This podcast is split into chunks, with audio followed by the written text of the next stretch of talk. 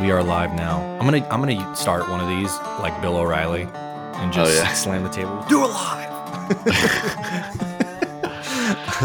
uh, we are we are back after a little holiday break. Been a few weeks since we've recorded. We've been traveling. We've had sick. Well, me, I guess I should say sick children over the course of the last few weeks, as it happens. But we're back and recording, man. Yeah, man, ready for the ready for the new year. Um, we were talking a little bit about just the hustle and bustle of the holidays.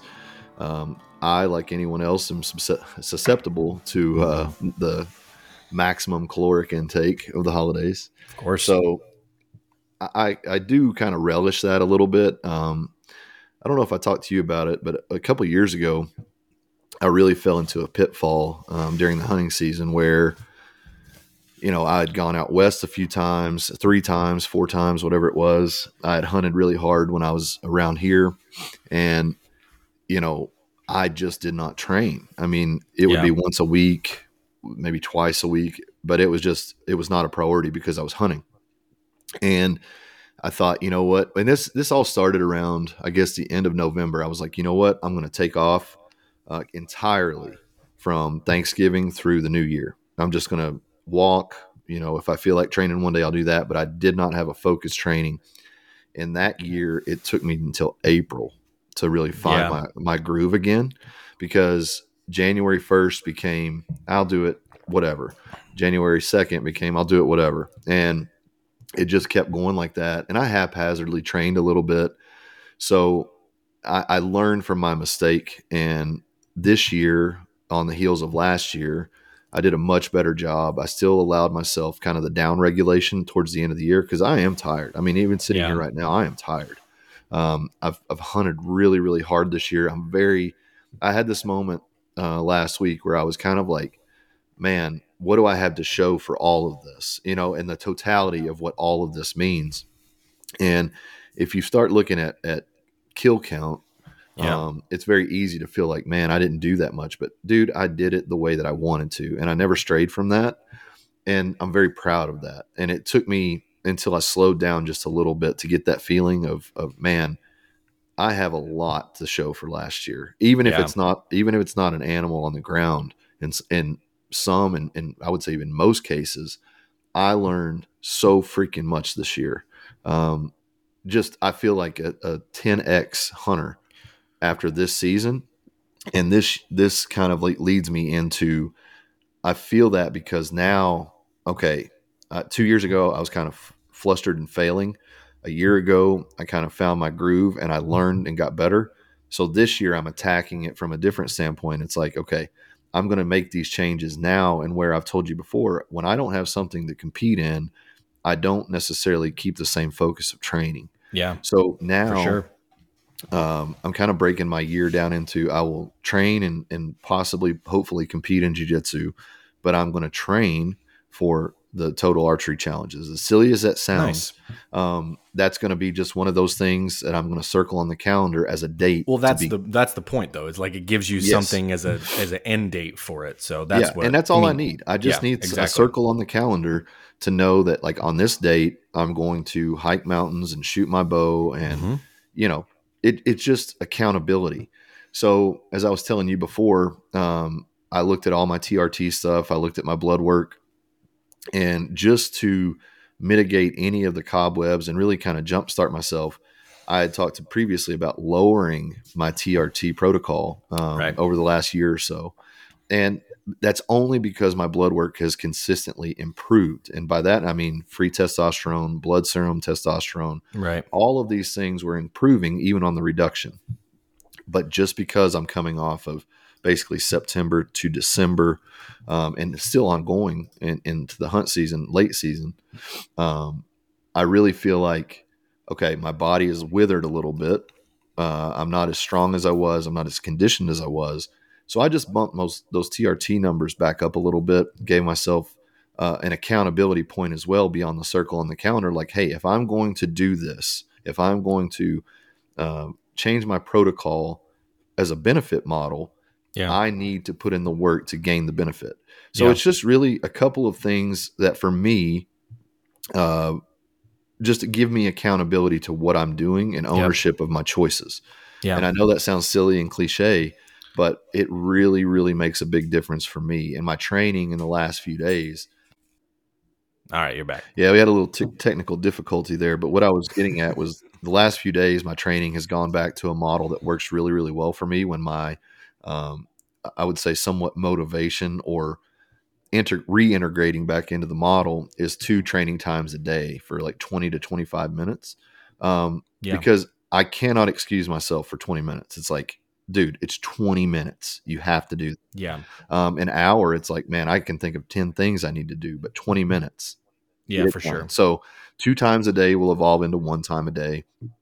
But right now things are working. I'm enjoying the training. The I changed it up a little bit from a very, very structured Wolf Brigade model uh, Yep. to more of I'm just going to free flow this. I'm going to pick three exercises as a superset. I'm going to do those based on how I feel after that. I'm going to pick three more for another superset. And if I feel good enough, I might do another superset.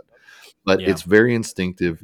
Um, I know that I need to move my legs. I need to strengthen my legs. I know that I need to move and strengthen my upper body. So I'm just doing, you know, kind of an upper body wave and then a movement wave throughout my two training sessions. So, Yeah. or uh, you know, upper body, lower body, and then just general movement.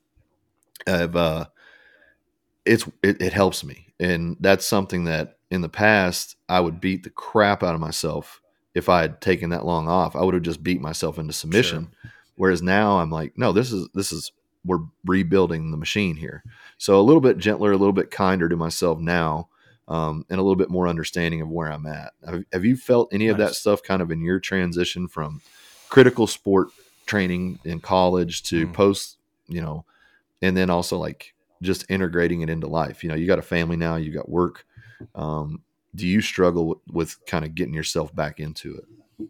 Hundred percent. Then the I, I'm very similar to you in the regard that I thought that the structure when I was in the middle of it for sport and when I was like super regimented, I thought when I was done, I was like, I don't need this because of Yeah. like I got it. You know, like I can go in and train and be fine, and I don't need to be this. I can go in and kind of you know do what you're doing now essentially, but like go in and flow through it, right? Yep. And that was real appealing to me for a while, especially when I got into the a little bit deeper into the kettlebell Mhm. stuff Same. because so much so much of that was just like exploring how to actually move with these things and trying to figure them out. So it was more of like I considered those sessions more like practice Yeah. rather than me training. You know what Sure. I mean? So there was a difference that I I had made in my head between those two things. But then I don't know, literally maybe since last summer, and I can't remember if we've talked about it or not, but like I've really felt like I needed in a lot of areas in my life, by the way, not just training, but like I needed some real regimented out stuff. hmm Like I, I almost, you know, and, and I've gone through phases where I've worked with coaches since, you know, just, just because I don't like always writing my Sure. own programming. Like I just give me a break and I'll follow what you do for 12 weeks or whatever. Um, so I've done that periodically too, but there was something about just, I, I can't remember if it was probably right around the end of summer, um, getting ready for my elk hunt and stuff. And I was like feeling pretty good. And, uh, but I didn't feel like I had planned for it hard enough. Like I was fit enough, Sure. but like I didn't look at it like the event I'm training for type of thing. Mhm. Right. And there's a little bit of that. I always want to be in that just what's the, the cheesy, like, don't, don't get ready, stay ready Yeah. Right. right? Like kind of thing. But I realized that I'm like, I actually do need some more sp- specific structure around my training for sure. Yeah. Just because I operate in a way where it's like, I need to know exactly, like, just tell me the sets, tell me, like, give me all this out, Mhm. tell me what I should be looking at, tell me how I should be feeling, or at least what I should be trying to notice Yeah. while I'm training, right? Like I, I don't do too well left to my own devices if my goal is just to go in and move. Yeah. Unless like like yesterday, for example, I had a sick little little girl at home. My whole day got thrown schedule wise, which is fine, but like in those instances, I can do what you do. Be like, I can go do something for 20 Mm-hmm. Sure. minutes while she's napping. Like that doesn't matter. I can do that. But like long term, I've realized that I need that. like I need those guidelines and that structure for for me because I I don't know if it's it, it's not a focus thing, but it's just like that. Like you kind of feel that with having the end date to train for. Mhm. Like if I don't have something I'm supposed to do while I'm in there, it's just like I'll just drift and do whatever. Yeah. You know, like I won't. It just isn't this. I, I I have a hard time with intensity when when and that's the thing I think I've been missing probably the most in the last handful of months since you know kind of last summer maybe even longer was like I've been like really intensely trained for a while. Yeah. You know, and I was re- I was having that realization. I'm like, and that was part of the stuff where this week I had mentioned to you. Um, I went back into class the other day for the first time, basically since Thanksgiving. And felt great. Mhm. Had a you know got absolutely smashed because that's what happens when you take any remote amount of time off, or just when you take a day off from going Yeah. to jujitsu. Like you come back in, you get smashed, right? Um, but I had a couple of really solid training sessions this week where I've kind of built it around the not like there's no excuse to not be intense with this because it kind of requires it Mhm. You know so it's shorter rest it's a little bit higher volume but i'm still pushing weight and it was like it felt really good like i haven't done that kind of stuff for a while so Mhm. yeah in in long super winded answer yes Yeah. like i'm the same well, do you? I mean, I think we might have touched on this at times before, but I'll be honest with you, man. Um, I don't know if it's the the length of time that I've trained or at the level that I trained, but going to the gym, and and I say this in a hope for anybody that hears this that you can understand that it is a choice, not just like an obsession. Um, yeah I do not like training. Um, Yeah. As far as like with weights and stuff, like you give me a Yeah. mountain to hike or you give me some grappling, I, I love that stuff. And I don't know if it's just Mhm. like the excitement of it, like the the curiosity and the newness of it, or if it's just the fact that you know I, every time that I've ever pushed my body, as far as physical training goes, it has Mhm. been for eh, eh, you know kind of like you said i don't want to hear about the pain i just want to see the baby. That's kind of what it is for me. I didn't care what i had to do as long as i got to the platform and won. And the win or the the close competition of sport made all the training make sense. When you're just trying to be a guy like myself you know i'm going 42 this year and i look at myself in the mirror and i told you I, you know a couple of months ago i was 222 and I've been as high as 244 like within the last couple of weeks. Um, and and most of that I will, I, I- you know, I'm being very honest with you, but I'm also being fair to myself. It's not like I gained 22 pounds in a couple of months. What Right. it what it amounts to Right. is I was eating a very restrictive um, caloric count or very monitored caloric count. Very very few carbs except around training. So I was basically trying to delete my carbohydrates with the training exertion that I had. So right add in carbs throughout the day, add in cookies because they're on the counter, add in Rolos that are on pretzels or whatever whatever the thing is that that gets you down. Like you know those things kind of just come out around this time of year. I was eating those, and my body just allowed itself to fill out. That's really what it amounts to. Because just a couple days, really since the first of the year, kind of cleaned up a few things, started putting more Mhm. protein into the body, started reducing the carbs and I just weighed myself. Um, you know, I'm down 12 pounds in just like four days. So it's all, you know, it's water weight more or less. Yeah. But it, Yeah, it can totally. it can definitely be defeating when you know how hard you've worked to weigh a certain particular weight, have a certain particular aesthetic, and then in just a short amount of time you can blow it out of the out of the water. No pun intended. yep But now, Yep. you know, kind of getting back into the swing of things, cleaning up the diet, just like that, it started to come back and I started to feel that. But I I really just don't enjoy training for the sake of training because when I look at the strength numbers that I have, they're pretty good, you know, for somebody who trains the way that I do. When I grapple with people, you know, one of the compliments that I hear is that, you know, you're you technically suck, but you're strong, you know, one of those things.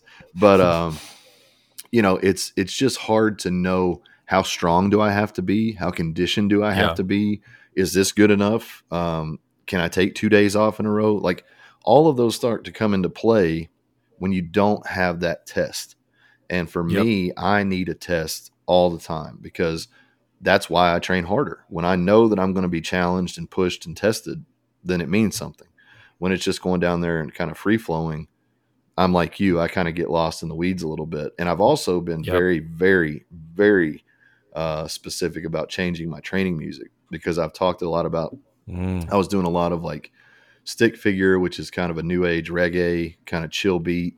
Um, doing Mhm. a lot of, you know, just feel good music. And dude, Mhm. I can train that way and I get to a different kind of place.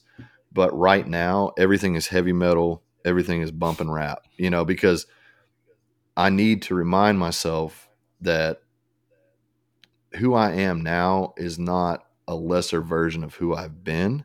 It's just Mm. a more disciplined version of who I've been. But I need to awaken that dragon every once in a while and remind myself, hey, and, and I was equating it to that uh, Christopher Walken speech about the lion, you know, and that's that was the kind of speech that woke me up. It's like, yeah, this last year, you made a lot of changes, you made a lot of observations, and you stayed quiet because the world was kind of crazy. My training was a little bit haphazard. Um, you know, scheduling was just haphazard. So for me, sometimes you have to remember first who you are, and then you can remind everyone else. And it's not like I'm Yeah. trying to go out here and impress upon anyone. But for me, the first step is getting myself back to a place of remembering why I do this, what I'm building, and how I'm going to build it. And then that will that will take care of itself on the front because it'll be like when I go to a Winter Strong or I go to a total archery event or I go to the mountain, those things will be expressed. So again, anybody that listens to this and is like, you know, man, I just haven't found it. You're not you're not a rarity here. I mean, even a guy like me that Yeah. has trained for 25 years, put in tremendous amounts of effort, it is still a challenge and a struggle. And I'm in the midst of that struggle now, evolving it, you know, just learning my body, learning my process, how I do things um, after a break. So just trying to figure Yep. it out, man, and and find that groove again.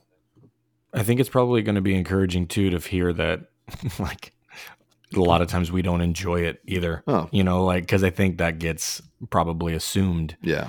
by people like, oh, this is, you know, their livelihood in a sense. Mhm. And it is. But it's like the actual act of doing it myself is different than me coaching people. Well, you know, I get You I get like, messages and- from people that that are like, "Man, I wish I had the fire like you got." Well, bro, it's embers. You know, it's it's Yeah. it's just like I got to stoke that thing every single day. Um, yeah. and I, I maybe have done a poor job of of showing that, but I also it go it falls into the idea of work don't whine. Like nobody gives a fuck if you don't want to train. Like Yeah. nobody cares if you train or if Yeah. you don't. Mhm. So that's on you, and you have to find an accountability point where it's like, my life matters enough to do this, or my time on this earth matters enough to do this. At 20, that wasn't how I thought, but you know, I'm 42. I'm I'm probably halfway done or more. So Yeah. you know, it's it's kind of fighting father time now. That might be the biggest competition of all is figuring out how to kick his ass. Right. The uh, the thing that the the I can't remember. I'm going to butcher how he says it, but one of the things I've loved about how uh, Cory Cory Gregory has always said it, which he, I think he's a few years older than you too. I think I just saw he just turned 45, Yeah. but you're around the same age. Yep. But he had he says like his thing because he used to do the the 4 a.m. hmm Snapchats, the wake your ass up videos, which I remember in Yeah. like high school. I remember watching those. Yeah. Uh, but he always says like it. There's nothing special about what I do. Like n- nothing is out there or like crazy. He's like I just don't miss a day. Yeah. Like that's that's he's like there are days I don't want to at all. But he's like I've con- you know I've conditioned myself over 30 years Mhm. Of lifting. It's like I just I don't miss a day. Yeah. Well, and that's the other thing too. After 25 years of training, I mean, my body is prepared to lose 12 pounds of water in a, in a matter of Yeah. days. You know, we've talked about that too. It was a struggle to get to 220. Like it was a struggle to Yeah. get from 345 all the way down there. But once I hit Yep. 220, you know, I fluctuate.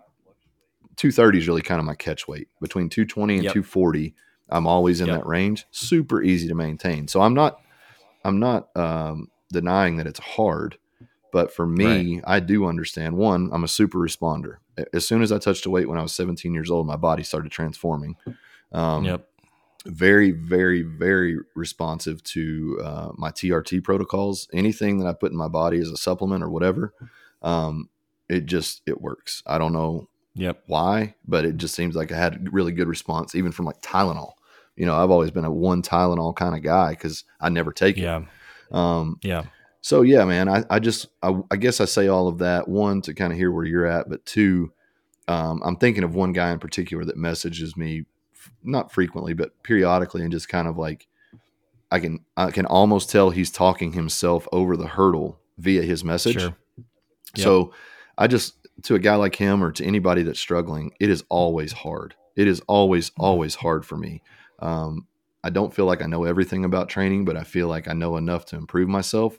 So I get a little bit bored with that aspect yeah. of it. Like with archery, mm-hmm. I'm still learning. With jujitsu, I'm still learning. Yep.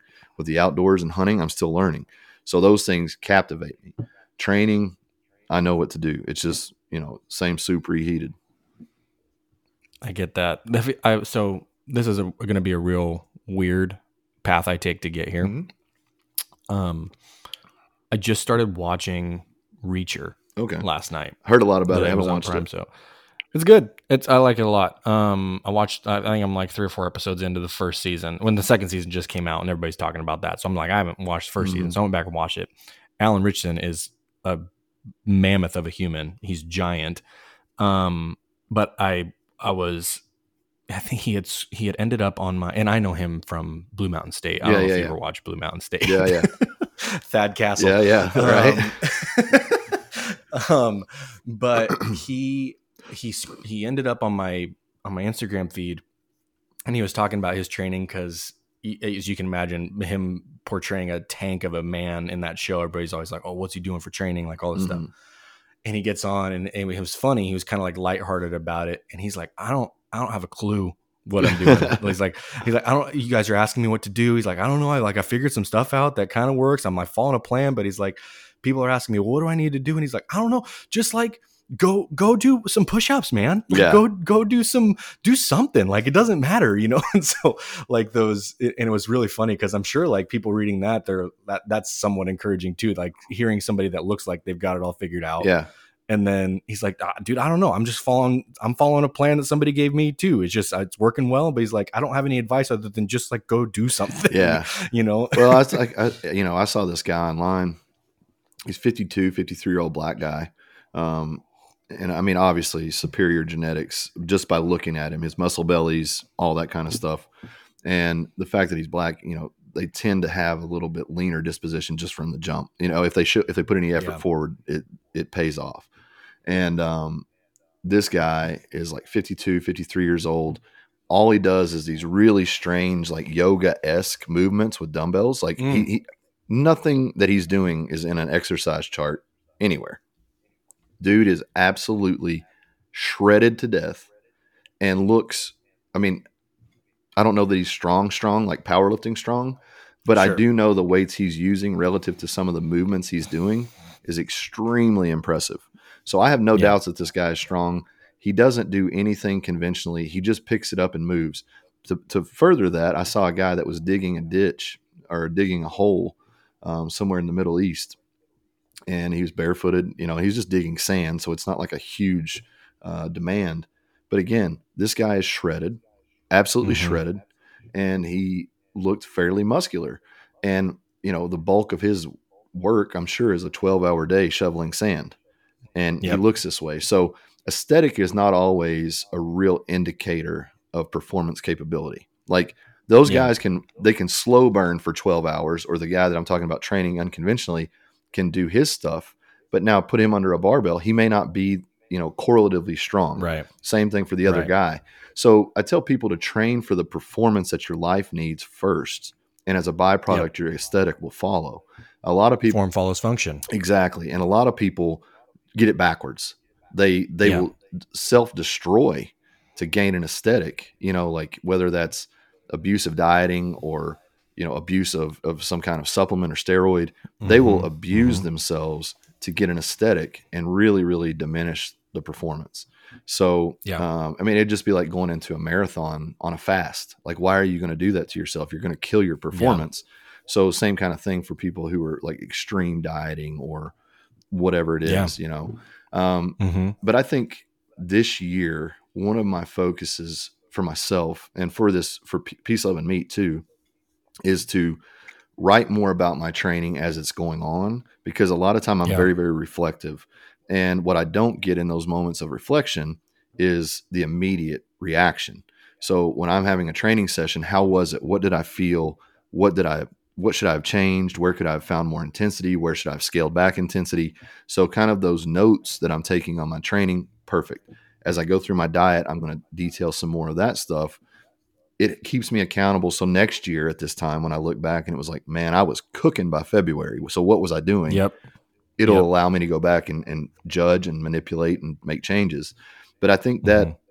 somewhat ties into our entire focus for this year, which was to actually make Peace, Love, and Meat an operational business, um, Yeah. get some merchandise, have a Patreon that is dedicated to doing more, as we've talked about, than Instagram or any other medium will allow. And this ties Yeah. right into that. Honestly, some some of the yeah. some of the training evolutions, some of the notes about training, some of the the diet ideas, some of just the general evolution of who we are and what we learn and what we can share. Um, Mhm. But you want to talk a little bit about that, and we've also in tandem Yeah. with that, we've got the compound bow giveaway. So um, Yeah. it's all tied together. This is not uh, some master plan. This is all kind of flying by the seat of our pants but credit to Ross for really doing a lot of the work that I would have just been standing there with my hands on my pockets, like I don't know what to do next. so he's done a lot of that stuff and really kind of pushed me in a direction that helped me see how valuable some of these things can actually be if I just do if I just take five more minutes after my training and write these things down, the value for myself, but then also the ability to share and discuss those things with a, a private group of people. You know, it's not like putting it out there for the masses and just throwing it to the wind. It's more like For this sure. is a place where there can be deep conversation, there can be more integrated uh, information sharing. So, why don't you take it away Yeah. on that, man? Sounds good. And I think that's a good segue point to it too, because that was ultimately the the reason that I thought it would be something that would work for us Mhm. is because there's a lot of stuff that I think people would find value in Mhm. that doesn't have the same punch if it's just an Instagram post. Well, for example, let You me, let me I make a point about that. So, I posted the video today. It's a minute 12, minute 15 seconds long, right? And really, the the breadth of the post is to show a superset. Well, Yep. I looked at the the insights on Instagram and it shows, I mean, as of a few minutes ago, it was like eight hours has been watched. You know, eight hours. This video has been watched for eight hours total. I looked at the average view time and it was nine seconds. So, Yeah. what's happening is there's a large number of people that are tuning in for, you know, one second or two seconds, and then Yeah. there's a counterbalance where people are tuning in for the whole time. the The point of something like Patreon would be to talk to those people who would tune in the full time and go further. You know, I don't care Mm-hmm. Yes. about the people who just want to like the post because my name's beside it or Peace, Love, and Meats beside it or your name's beside it. I want people who are actually there invested in trying to learn.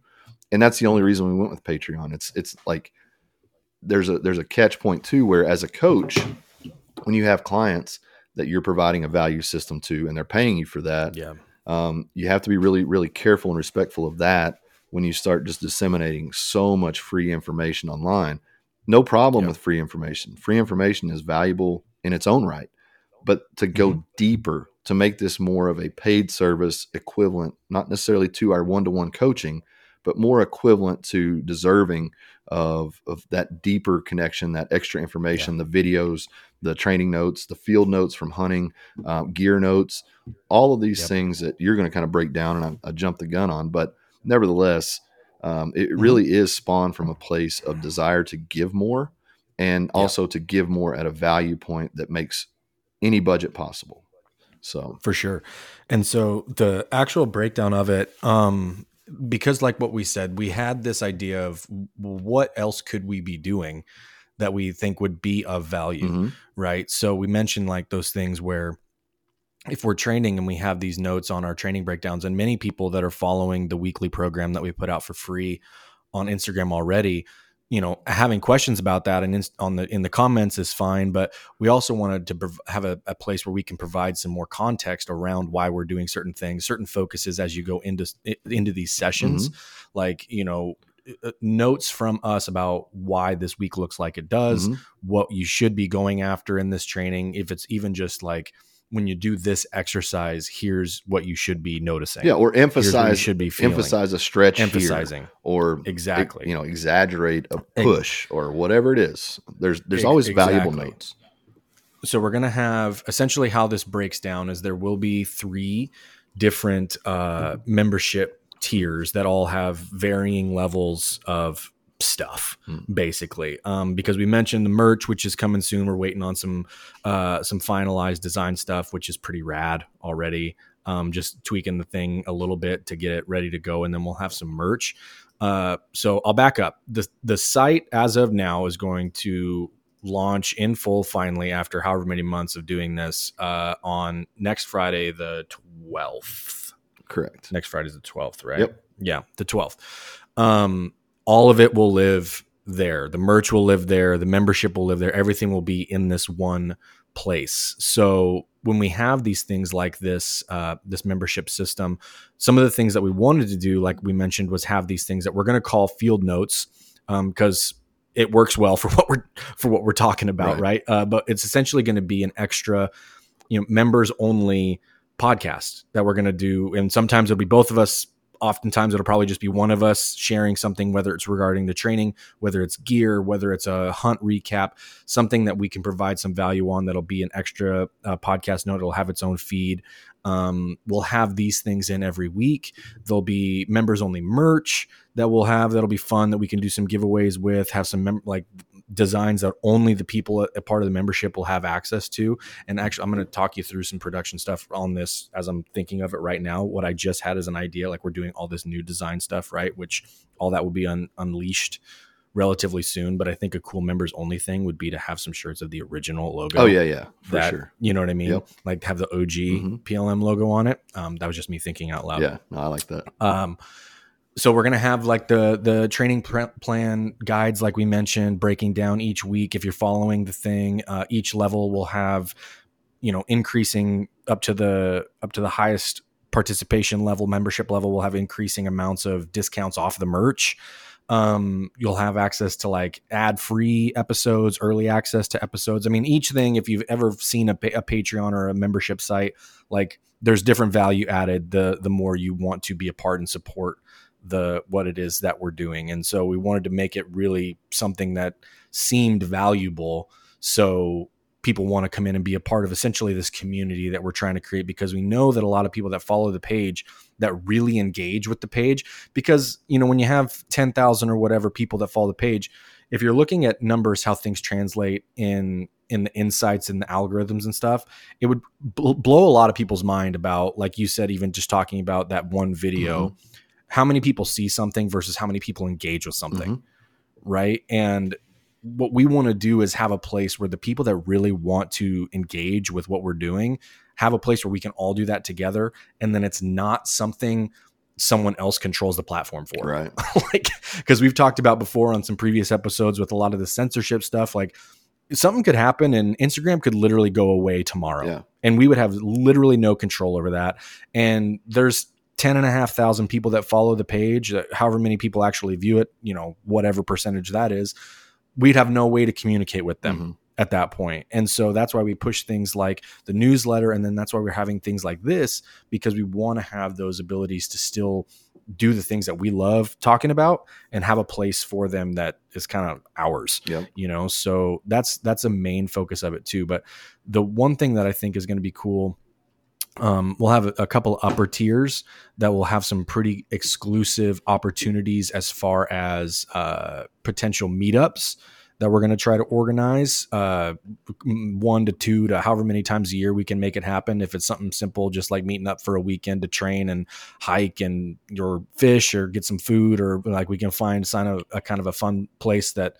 is relatively easy to get to for a lot of people cheap to get to for a lot of people like we have a bunch of these ideas that you know none of them are really ready to do yet Well- but these things that are like available for people that are a little bit more in, invested in, what it is that we're doing we want to reward that kind of support you know what I yeah, mean? well, I'll give you an example. Um, a few years ago, I was working uh, one of the Cube Method groups, and this was a very tight knit group. Um, they kind of really, the group kind of became theirs. You know, I was just there to kind of moderate what they were doing. This is a long term client list. You know, eight to twelve people, and one of the people had, had suggested like a meetup. Hey, let's get together, let's train, let's cook some amazing food, let's just hang out, sit by a fire, drink some beers. So I found a really just unbelievable Airbnb in uh, southwestern Ohio, and it was kind of mm-hmm. centralized mm-hmm. to a lot of the people who were going to make the effort to get there. And dude, this house was it, it, the house was incredible. It was just an amazing place on an amazing landscape. Um, everybody came. You know, it was just a really, really. There was not one negative event that or a negative yeah. moment in that entire event, and it was a you know it was a day or was like kind of a midday evening day one, and then a full day two, and then everybody went home. But it was so positive from a group structure standpoint that I've always you know, I've talked about Harvest, um, wanting to do that project, and COVID kind of derailed the plans for that. So I see yep. some of that being integrated into this as well, like you yep. know, cooking, going out to drink uh, uh, for food and drinks um, at a really nice restaurant or something like that. I mean, there's there's a million ways to spin this, and we even talked. I'll just kind of tip my cards. We had talked a little bit about a place like Denver. It's very very cheap to fly to. Um, tons and tons of high quality restaurants, pubs, bars, things to do there. The outdoors, obviously. So something like that. I mean, you know, Ross is obviously out west. I'm out east. So it could be a once to two year or once to twice a year kind of thing, East Coast, West Coast. Mm-hmm. Um, if we do one in, once a year, it'll probably be a little more centralized so that people can get there affordably and have a really, really good time. So um, that's just one of the the options that we were talking about that would be exclusive to those upper two tiers on the Patreon. Yep. And the way I think that, you know, again, showing the cards, that will probably work is that the brunt or the majority of those will go to the top tier. And then we will yep. randomly select someone interested from the second sure. to, to top tier. So yeah, just I don't expect these events to be more than a few people. I want them to be exclusive. I want them to be mm-hmm. high value, um, low investment for people. So I mm-hmm. think this will be a good way to go about that, even if it's nothing like I just described. Whatever we do is going to be top notch. Because one, yeah, I, I'm too busy. You're too busy. I don't want to go do things that I'm not going to enjoy. So if I create something, I want it to be maximally enjoyable for myself and anyone that could possibly right. attend. So we got some really great ideas on that front. And and the nice thing about it is we've been putting a lot of this stuff together for I mean several months now. And the this part of it is finally ready but there's still a lot of stuff that we we don't need to rush mm-hmm. Uh, that we can have a lot of fun ideas kind of come to fruition over the course of however long we do this. You know what i mean? And um, what's cool is having a community of people that are really engaged and want to do stuff uh, and be a part of what it is that peace, love, and meat is, like all that stuff will kind of happen pretty organically too, which is fun. Mm-hmm. Um, so this also, this whole thing that we're talking about now with the web, with the website and the membership, um, also ties into the other thing that we wanted to cover this episode. Um, we're doing the first of the three bow giveaways. Mm-hmm. And the reason that this one is pertinent to this conversation is because the main entry point for the bow giveaway is to become a member. Mm-hmm. And so, uh, if you want to talk, allow, I'll turn it over to you for the, the specs on the bow stuff and how all that came to be. Mm-hmm. Um, how how which bow it is that we're doing this month and then and then we can kind of even break down you know what the what the entry point is going to be yeah for. so this month is going to be a compound bow uh, my friend quentin he helped me get this bow. I'm going to just verify some details with them before I, tell you all the specs on the bow. I do have it. It's it's right downstairs in the garage. So bow is ready to be built and shipped. Uh, I just want to make sure that from their end they're getting from us what they want as far as uh, photos and description and all that stuff. Yep. So what we're really looking to do here is one, we want to grow the Patreon, but we also want to give people a low dollar entry. So if you don't want to join the Patreon, which is fine, totally understand, you'll just go to this yep. page and make a general donation, but you're going to pay more than you would if you signed up for the lowest entry point on the Patreon. So sure. we're going to have a $10 entry level for the Patreon. we're going to have a $20 mid level and a $50 top level. If you buy one Patreon or you buy one month at $10 um, and sign up there, you'll get one entry. When you sign up for the 20, you get two entries. When you sign up for the fi- the $50, you get five entries. So essentially it's $10 per entry to win this bow. It's going to come completely kitted out. It's going to be the bow, sight, rest. Um, I'm going to personally build your arrows for you. I'll get those arrows uh, kind of decided upon once we figure out your draw length and things like that.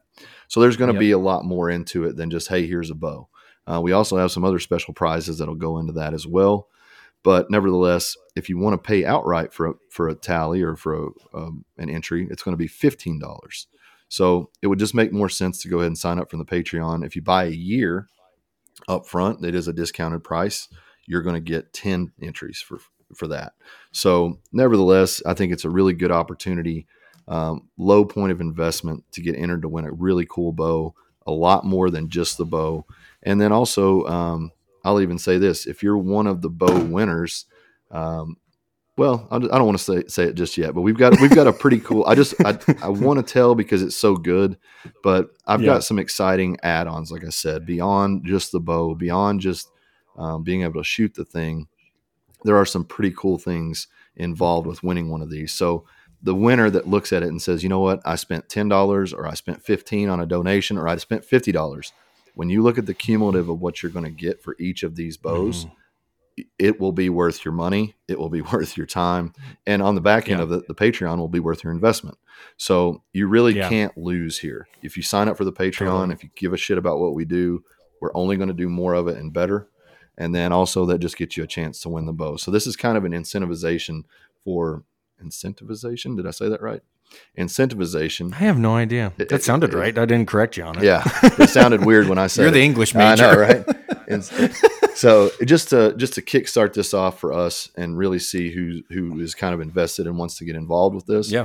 but also giving away a bow. So it really is. Uh, I'm I'm proud to do that, you know, because it's um it's something that has helped me through a lot of stuff. Is just Mhm. having the ability to, to have an outlet to shoot or to hunt. I mean, it's it's really what you make of it. So Yeah.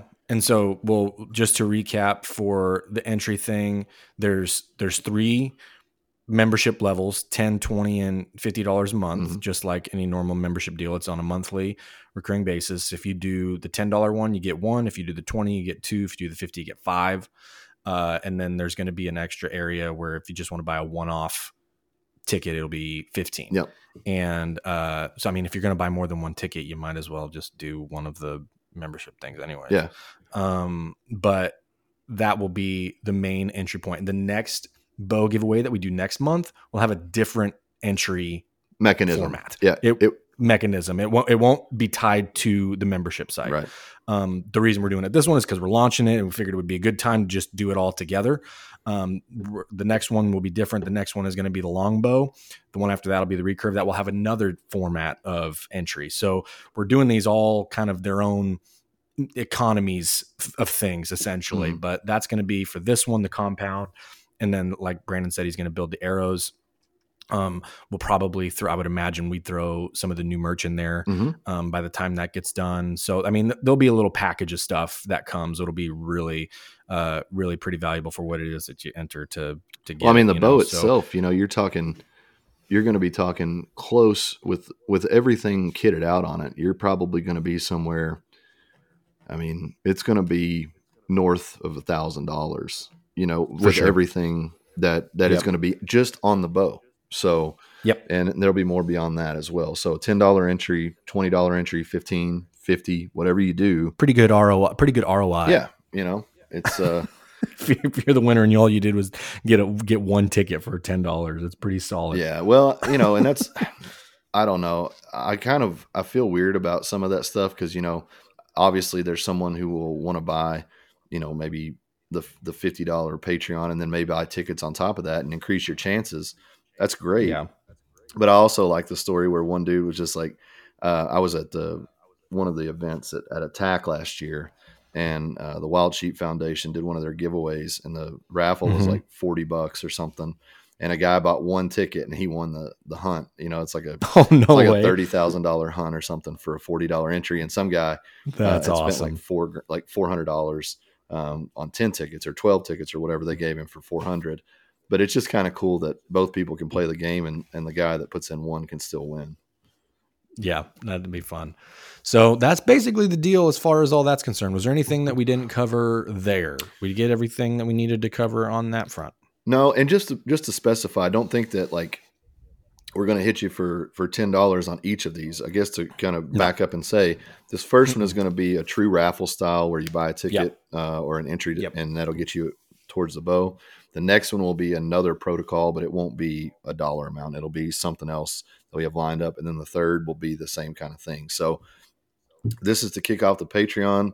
The next one will be to highlight and, and focus on another point of our of our business, and then the third Yep. one will also be on another focus point for us as well. So all of this, as chaotic as it may sound and seem, um, there is there is a vision to this, and I appreciate everyone for being patient as we've done this because I, don't think for Ross and I either of us really saw this as like, hey, we need this to be a business.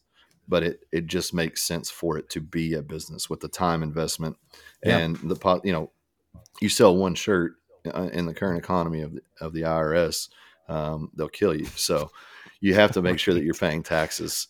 And uh, it, Uh, I've I've probably got um, yeah statute of limitations on some things that I don't need to talk about.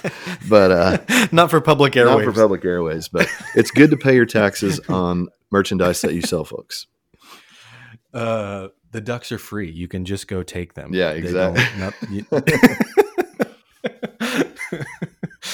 uh, What else you got, man? let me. Um, what was the? There was another thing I had. Um, had written down. I talked. I told I you I was starting you. to watch Where'd Reacher, which actually was. Oh, you got me. Am I here? Yeah, you're back. Oh, there we go. I don't know what happened. We had some weird technical things today, dude. Yeah, IRS is against Um, us. they heard us already in the recording. Ex- They know that we we we owe them forty two cents on something from twelve years Yeah. ago, and they're gonna they're gonna swat us. The uh, I think I told you. So I started watching Reacher, Mhm. and uh, did you ever read those books? No, I didn't. Did you, were you into were you a Tom Clancy guy at all? Reading any of that? Tom Clancy, but by proxy, became a bigger fan of Vince Flynn. Ah, Vince Flynn was like um, he was like an edited version of Tom Clancy. Instead of twelve thousand pages, he was Yep. four hundred and fifty pages of like Yep. every page was Sure. action. Yep. Yep. The uh I had read um a couple of the Reacher ones back in high school. And uh because I, I remember it was around the well, it was a couple years later that the Tom Cruise movie came out of him. Mm-hmm. But that uh the movie itself was fine, but what I always thought was funny was in the in the books, he's described and portrayed as being like this mammoth Mhm. six foot five, 250 pound, just giant human. Yeah. And it's like, so you have five foot six, 160 pound Tom Cruise. I'm just like, a lot of times that stuff doesn't really bother me, but I just thought it was funny that, like, and I'm sure it's, you know, because Tom produces everything. He wanted to be the title character or whatever. Um, and it was still good. I have a great idea like, for a movie. I'm going to be the star. but he uh the the show so far is good and he actually has that Does he? like he's big Yeah. dude he's a big dude and he put on like 25 30 something pounds Yeah. To be to be reaching the thing but it's it's good but dude i think i've told you this before it reminds me when i just said tom cruise i went to when the when the most recent mission impossible came out Mm-hmm. i think i texted you when i went to it this summer or whatever um there are few if any movies that i will go see in theaters anymore Mhm. like just because it's so expensive to go to a theater if it's not going to be like something I really want to go see I'm not just going to go go to a theater to waste $25 for a movie I might like yeah. Right. you know but I can pretty much guarantee I will go to a Tom Cruise movie in a theater as long as he makes movies Yeah.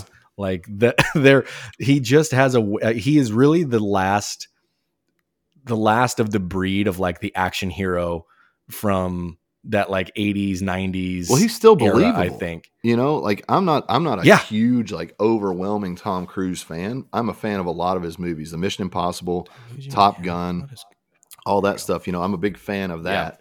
But like when I see Schwarzenegger and uh, Stallone and those guys, what was those? What were those damn movies they did? The Unremarkables. or- Expendables. oh, they, yeah, the Expendables. the unremarkable yeah, whatever it was called. I never saw one of those piece of shit movies in my life. Like I, I will protest. I will never ever see a movie the movie like that. Um, because it's just they just they just want your dollar. Like that's all it is. yeah But nevertheless, like coming out with another one too good. I'm glad. you know what the tag you know what the tagline is uh, for Tito it? or 'Cause they're all- Tito Ortiz returns. What's it called? I don't know. and they're they're um, the tagline is like expendables 4 but then like the quote underneath it says they'll die when they're dead Yeah, that's perfect. I wish they had the '80s uh, movie guy, and they're back. You remember the, the guy that did Yeah. every movie? in a world Yeah. oh, the the beginning of uh, Tropic Thunder was the best. Uh, Oh, when they were doing that, that when they movie, were, dude. that movie kirk lazarus oh man, what an epic movie! But That's his that that is Robert Downey Jr.'s finest acting he's ever done. I'm I have said that since that movie came out. Like it, any other thing, you know, Iron Man, all the funny movies he did, his best acting work ever was that movie. I liked him when he had uh, him and Tobey Maguire were doing like the the the, Yeah. the gay The the, gay priest priest, movie. and he like reaches over and grabs his hand. And, oh my god, that whole movie was amazing. Uh, but you know, I'm a big I'm a big um, I'm a book guy, so I you know I read Yeah. a lot of books before uh, the movies hit or whatever. Mhm. I'll tell you one that I was so sorely disappointed. Um, was Hmm. I was a big Angels and Demons, big Da Vinci Code, Dan Brown fan. I read those books, really Yeah. liked them. Tom Hanks as Professor Robert Langdon. Get the fuck out of Mm. here. Like I don't care how good of an actor you are. Right. Like they just filled his I mean, I knew the movies were going to be mega mega budget hits. Like they're going to hit. huge. So you need someone to carry it. Uh, The way I saw Robert Langdon would have been someone more, and it wouldn't have worked because of his accent, but I saw someone more like a Javier Bardem or, Mm. um, you know, somebody like somebody who to me appeared a little rougher around the edges, like somewhat tortured by this obsession with education, with with higher learning, right? Yeah. And uh, I thought that they would be like classically good looking, charming, funny, witty. Um, I don't know. I just thought the Tom Hanks character was not fitting of Robert Langdon at, at all. Like Mm. I just, I got the movie. I liked the movies, but I looked at him every single time and was like, it should have been ten thousand other people. You know? Yeah. That's a man, I can't even remember. I, I went to see the first one. I never saw the second Yeah. one. Um, I saw the first one and I was I mean, I was like middle school when the movie Mhm. came out. But uh I remember thinking like the movie itself left a lot out and I hadn't even read the oh, book. Oh, yeah. like just because of the time the time that I was like I wasn't I hadn't read Da Vinci Code as a 14 year old or whatever. But like I remember thinking, I'm like, there's a lot of stuff that seems like there's not in this movie. Yeah, that was the You other what I thing mean? too. is there's just so many intricate details, as there always is in a book. Yeah. And I think one of the things that I love about a book is that when I characterize someone that I'm reading about, you're building a version of that person in your head, like, and it's from your experience on on Earth. Like when it says it's this kind of person, you're going through five or six people that you've met in that characterization to like kind of meld this visual of who this person is. Yep. So, Yep. and, and especially like in the Mitch Rapp series, I got very invested in those characters because I read, I think there was 10 of the books out when I started reading them, maybe eight, but I Hmm. read eight in nine days. I remember that. Um, and it, it was just Wow. like I was burning through 450 pages a day. Um, I was on a vacation at the beach, and it was literally the first time in my life that I had sat on a beach and not been in the water. Like I fuck all those people that go to the beach and sit in chairs. Like I don't know why you're going to the beach for. Just sit in your backyard. Like if you're going to be at the beach, get in the water. That's how I work. Well, I'm like college age, 22 years old, you know, and uh, I'm sitting here just powering through these books. And when I got back from vacation, I, I kept reading them. So those those were really good. I didn't love um, the Mitch Rapp character. I can't remember his name. He was in the movies uh, American Assassin that came out a few years Yeah. ago. Um, Yep. Didn't love him, didn't hate him. But do you Yep. have any other like standout movies where somebody just sucked as a characterization? From the book, you Yeah, mean like yeah. who was who should have been? Uh, I don't know if I can point to like a character. I remember thinking that there was just movies in general that didn't didn't do great. Mhm. um it's tough with a lot of the like those actiony like those Tom Clancy type ones because there's so there's been so many of those projects that were turned into film or TV series that uh like all it is is just it's an action movie. So like there's a point where it's like it doesn't really matter who it is kind of a thing, you know. Mhm. You could put 10 different guys in the role of uh of Jack Ryan, Mhm. right? And they're all going to be good. Yeah. Like I think the newest model with Krasinski's been really good. I don't know if you watched that. Yeah, yeah, series, yeah. but I- he was really good in it. I it. liked him in Zero Dark Thirty too. Or no, no, it was thirteen Yeah. hours. Thirteen hours. That's what he. 13 hours. hours. Pratt. Pratt was zero dark Yep. thirty. Um, but but Krasinski was good in this one. But I also like the movie that Chris Pine did Mhm. like ten years Oh, ago yeah, of yeah. Jack Ryan. Yeah. Like he was good in that too. So there's like that one level where it's like if it's that type of role, there's twelve dudes who could do it, and it still essentially be the same movie. You know what I mean? I think like where you're talking with with like a Tom Hanks, where it's su- supposed to be some real high profile thespian Mhm. type type dude. Like they it, it can go miss the mark Yeah. pretty easily a lot. Um Javier Bardem would have been a good one. I'm trying to think of the other dude who's always who uh is it Benicio? Benicio del Toro. Yeah, like yeah, him? yeah. That's the Yeah. other. That's actually Yeah. the other guy I was going to say, Yeah. but it was going to disqualify on the same account. Like they can both do an Americanized accent, but you know, Langdon was a little bit more of like, and I and I don't say this with any disrespect. He was a little bit more of like that, um, that midwestern journalist kind of in my head. You know, because a lot Right. of my professors in the English department spoke like that. They spoke very, very plainly, and they spoke Yeah. um not good english but just like that m- monotone like this is the middle of Mhm. the road american dialect and i don't Yeah. know if those guys could pull it off but that's that's kind of how i read langdon but anyway um benicio del toro is incredible actor like i, I love him uh javier bardem most people know him for uh, no, country, for, old men. but the movie that, that i got introduced to him was uh, vicky cristina barcelona which is a um, what's the little what's the little short guy woody allen it was one of his movies Yeah. um, Oh, okay. i'm not a big woody allen fan but i actually when i was in college i saw that movie i watched under the tuscan sun and that movie god this is a this is a low point in my movie watching career but I watched um, Under the Tuscan Sun and that movie back to back one night. It just happened to be on and watched them. So those were uh, one sucked and the other one kind of pulled me in. But that's where I realized like, Yeah. this dude is interesting, and I didn't I didn't see him again until No Country for Old Men, and then I saw him again in the Bond movie where he was the villain. Um, Right. Oh yeah, I forgot he was in that. yeah. Well, what do you think about that? Like the Bond iterations. Like, do you think that Just- they should have gone like Robert Broccoli, Ian Fleming should have gone? All right, our first guy.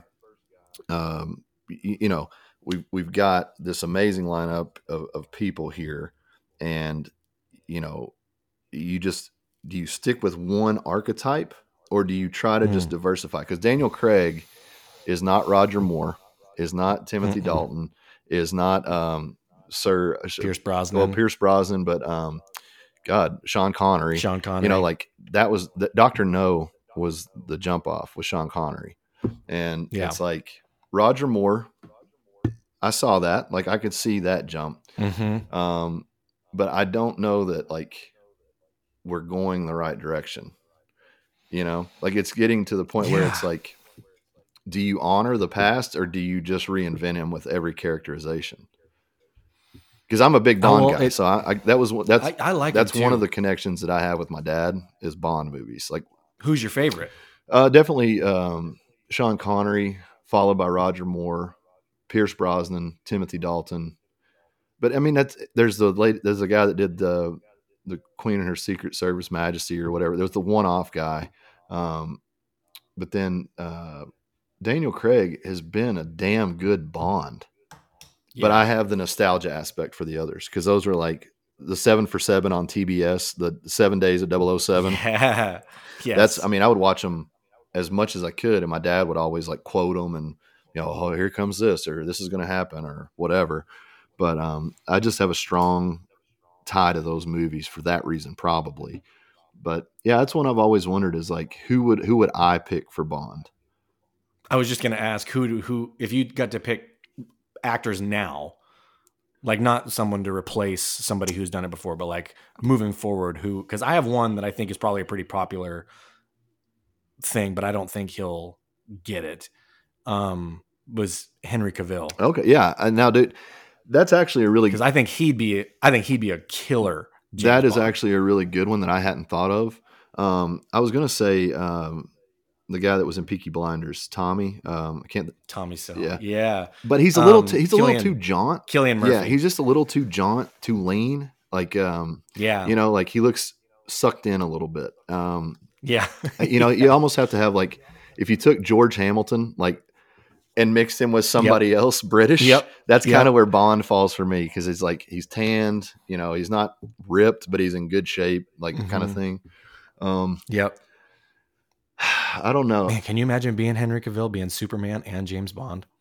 Never been in the same room at the same time. You know what I mean? Like, I don't know, dude. That that would be pretty cool. That's actually a really really good one. Um, I'm trying to run. I've seen people. I've seen people see uh, Idris Elba also. Yeah, yeah. I mean, I have no problem with that. I like him a lot, but it just what is a character at that point? Like, yeah, you know, yeah. it's it just to me is like, well, we're gonna make a Michael Jordan biopic, but we're gonna use Larry Bird's kid. You know what I mean? It's like, like just just right. create me another. Like I know James Bond mm-hmm. is James Bond. Just let me have that, and then let's create another uh, secret well, agent. Some of my favorite memes, by the way, is when people will put like the the movie posters and it'll be like uh they'll because it's been the whole thing with all the Netflix stuff how they've just replaced oh yeah yeah every, based on so, wokeness like, yeah and somebody will have like a movie and it was called uh it, it, which one movie it was a movie about oh it was Malcolm X yeah. and it, the and the thing was Ryan Gosling. Oh my god. I saw uh, this thing today. This is probably going to get the podcast banned but I'm just quoting. Um no it was so fun not his words. it was so funny. This this preacher was talking about, and he's he's up there in front of the pulpit, and it's, it's a black church, and he's standing there, and he goes, "Lord Tyler Perry, he did what even RuPaul couldn't do. He got us black folks liking drag." And he was talking about Madea. and it's like, come with it, man, come with it. Tell us how you really feel. But you know, um, back to the Bond thing, I I would have to look. I, at one point in time I thought, um, God, I'm having a complete brain fart right now. He was uh, talk me through it.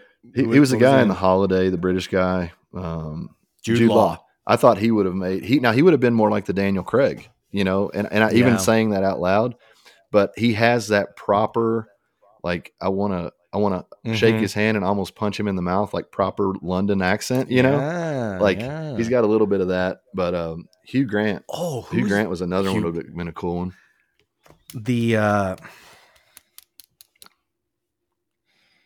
I'm doing it too because I can't think of his actual name. Um Chaucer from Knight's oh, Tale. yeah, I know. Yeah, um, and he's Vision and uh, all the Marvel yeah, movies. Um, I know you're talking about. What is his name? he would be good. I think he'd be good. He's a little bit more of that like uh, long and lean build. Yeah. But he's got the very I think he's he's probably got the very uh Pierce Brosnan-y vibe. We'll see like Pierce Brosnan. What is his name? hmm. Christian Bale, Benedict Cumberbatch. Oh, Christian Bale.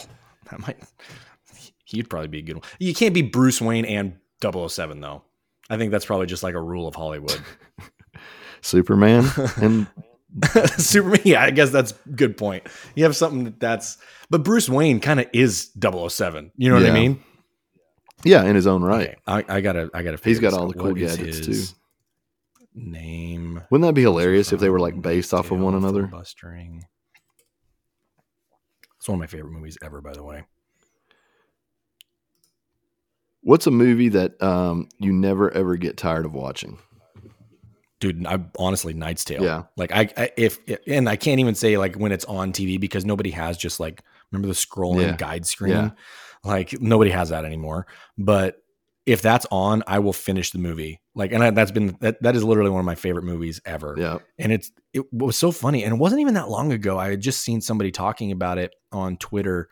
Um, like that movie, there's literally no movie like it. It completely changed that whole kind of subgenre of historical Mhm. fiction because of the way that like all these little weird idiosyncrasies that they have in this movie where it's like it's a 70s rock and roll soundtrack Mhm. and like and and there's they're dancing to David Bowie and singing like David Bowie in the one Yeah. like ballroom scene. You know what I mean? But like it's hilarious and it's it, there's so many weird things like that. But it's it's a movie that like no other movie. I I would have thought like why aren't more people doing stuff like this Mhm. where they can take historical periods of time and you know maybe have spins of real people like Geoffrey Chaucer Mhm. who's real Mhm.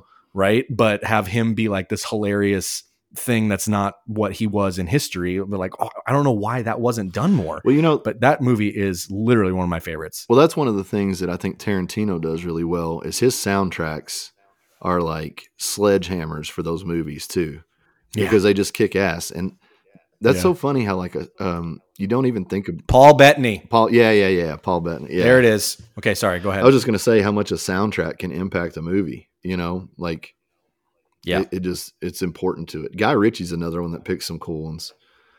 yeah Yeah.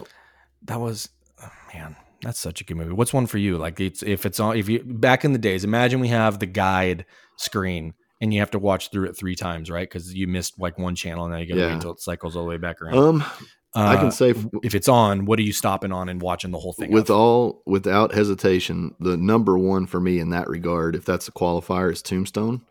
I 100 percent. If it was on the first minute or 10 minutes left, I would finish it. You know, um, Yeah. the Bourne movies, I, I really kind of got into those a little bit when they Oh. were on TV, just because they were on TNT every weekend, all the time and uh, so I would watch those.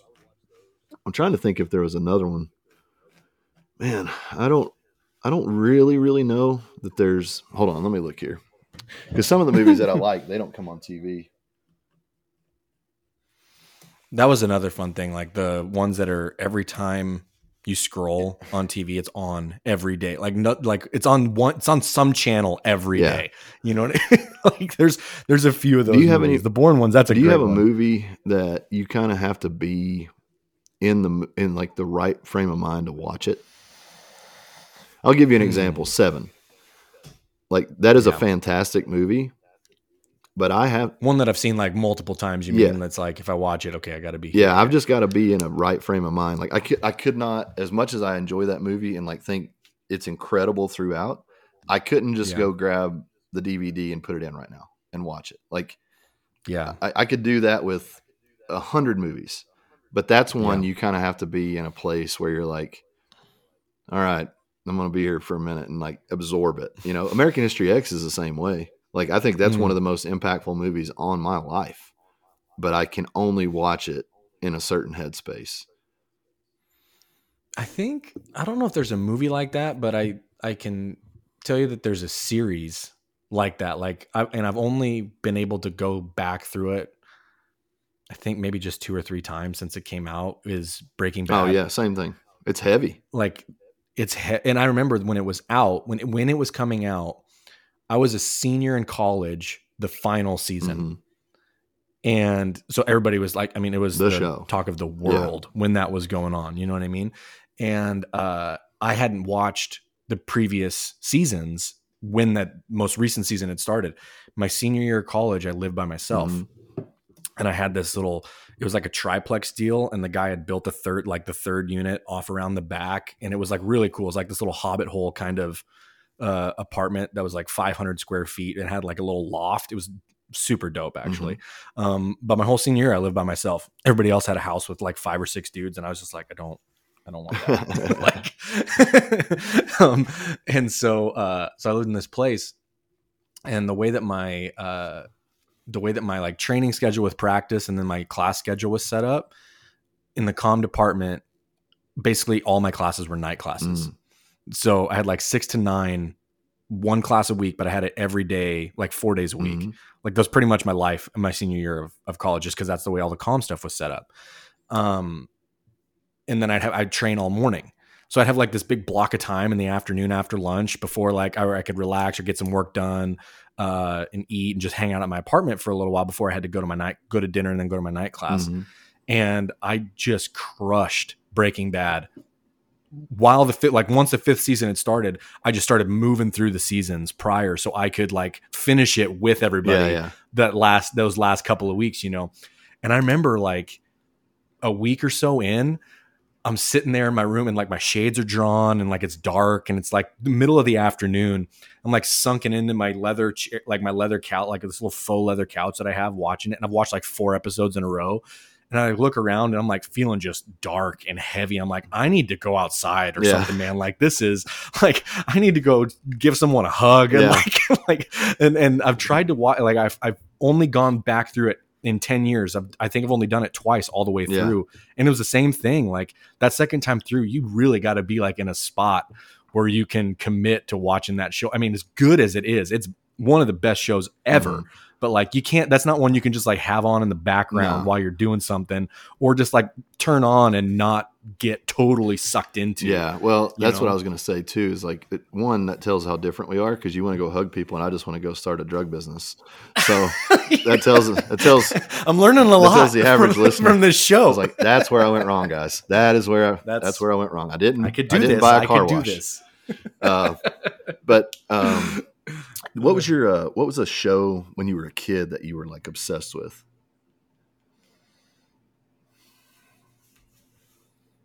Mine was MacGyver. Like that was that That's a that was big one. as hell when I was a kid. I had my little He-Man uh like TV tray and I had my my plate with whatever was for dinner with applesauce and brown sugar in it. That was that's how I watched MacGyver. Just leave me alone. I'm gonna watch it. the man there was some i wasn't super into like much, much of the cartoon i mean i guess i was a big looney tunes guy Big Looney Tunes like guy. as a as a big looney tunes Big Tweety guy Bird pants guy at. Walmart. yeah yeah exactly big looney tunes guy um that was like probably my my cartoon like as a kid growing up that we loved um but it was so funny because there was uh, like i was a when i was growing up i was a kid like right at the apex of when the explosion of like the disney channel Oh yeah. the original yeah. series and like all that and all that So stuff you were a big was all those ones Degrassi guy, big Drake guy. nope, never got into that one. That one was not me. But we, I think we've talked about him before. But with Shia, Oh, his yeah. show, even Stevens, because Bean- uh, I think we're the same. We're yeah, Beans, the little neighbor kid. Um, that show was so good, and I've gone back now that like we have Disney Plus because of my kids, you know. And I've gone back and like watched a couple episodes, and I'm like dying laughing. That show's like hilariously written, and he as a 12 year old is brilliant in that Oh, show. And it just shows how like how smart and how good he was actually at that. But it's funny because when I started like watching shows, you know, in like middle school, high school, whatever, I was always watching like old sitcoms. And like I never really got into Seinfeld till I was out of high school and in college and stuff. But the one that we watched like growing up a ton was Cheers mm. and MASH. Oh hell yeah. And we used to watch those with because those were like my dad's and my mom's favorite shows ever. so good. Yeah. so good and so cheers was another such a good show and it's funny that i brought that up because molly and i just like a week ago started because they're on prime started watching frasier Oh yeah, yeah. and that was a good one. that show is great and uh but like i used to love all those ones and it's funny i had a um we had these uh our, our daycare our childcare when after school and when we were younger during the summers we would go to these elderly people's house who were like really good family friends and they'd watch my sister and i they had a couple other kids that were like one of them was my cousin they had like a little like kind of daycare thing at their house we called them nana and papa Mhm. and uh, I used to sit with her. I, I remember being like eight years old. I used to sit with, and it was probably funny because that I'm watching this as an eight, nine year old or whatever. But we, we she used to watch A and Oh, E channel, and so every afternoon, back to back, was Magnum and Murder She Wrote. Of course it was. And so I would sit in the afternoon with her while like the littler ones are sleeping, and I would literally she'd crochet in her chair, Mhm. and she'd just put on Murder She Wrote, and I would just like sit and watch Murder She Wrote and Magnum PI with her like every day, like from the ages of six to ten. Oh, that was the way it was for us at my babysitter. It was like you got a little bit of cartoons in the morning, you got Yeah. some of the like talk show after that. I mean, we had a we had a kind of a separate playroom, but it was always on. Yeah, And then at eleven, Price is Right was on, and then Yes. it went to the court channels, like the same kind of Oh, the court yeah, or the court Judy. like Judge Judy and all that stuff. yeah. And then in the afternoons, it was Andy Griffith, and in the heat of the night. So grew up on the So good raisin man. right there. So good. and she would just like sit, you know, she'd she'd just sit and crochet and like all like I said, the littler ones would be taking naps or whatever, and I would be the only one up. yeah, And and my uh the, the husband Papa would be out back, like he had a shop that he was always like building stuff or working on cars and stuff. And I go out there and help him, but then I come back in and watch Magnum and I go back out and play and like whatever. It was I feel like every I feel like every guy born after 1940 before 1980 has a shop where like they just Oh, work yeah. on shit. Like I got a radio. I just bought a brand new radio. I'm gonna take it apart. Just put it back together. Yep, that's all he did. he used that was the first uh, woodworking project ever I ever did was uh, he got me just like a block Mhm. of wood, just like a four by four by twelve foot, and he gave me a like a farrier's rasp Yeah. kind of file, and he just so, get, just goes showed me how to use it, and he goes, let's see if you can build a car.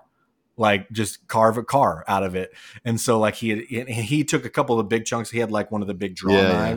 Where he'd take a couple of big chunks off to kind of give me like the like the general Mm-hmm. shape, but then he's like, just go to town, do what you can, see what it looks like. And then we didn't even have wheels; we just put like screws and big washers. oh yeah. As the, as the wheels into the thing, but I remember it like it was yesterday, dude. Like it was the first time I like built something and made something yeah. like that with my hands, and it was just like the coolest thing ever. And he had it, I had it forever. Yeah. And he he passed away six or seven years ago, but like I had that little car forever. Yeah. It was so cool.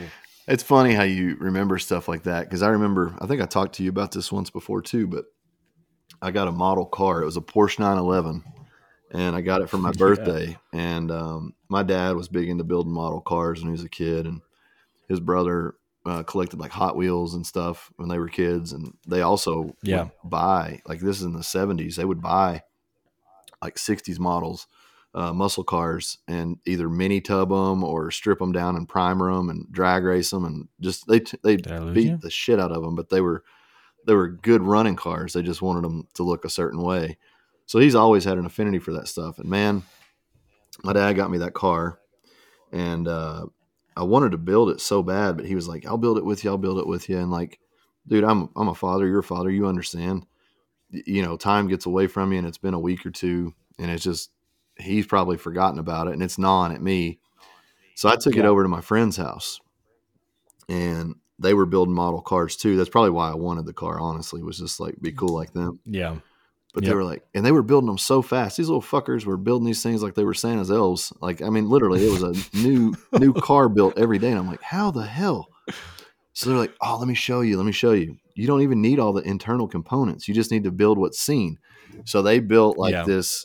Like, you know, they helped me put it together so that it looked completed, and it was red and all this stuff. Well, hey, let's paint it black. Let's do this part. and Let's paint this copper and all this. So now it looks like this totally bastardized thing. And I take it to my dad and I show it to him. He said, What the hell is that? And I said, You know, I built it with my friends, blah, blah, blah. And went on about it. And he's like, That's not how we do things in this house. We don't cut corners and we don't leave things out. If it's supposed to, you know, I get this big long speech. Mhm.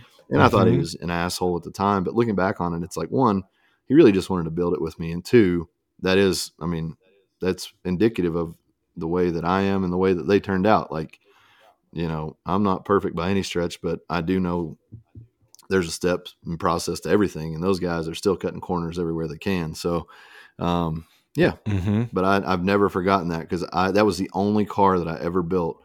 I kept it on my shelf, but I never picked it up or looked at it or anything. I hated that car, you know. So Yeah. Love still dude. scarred, man. Thanks for bringing it up.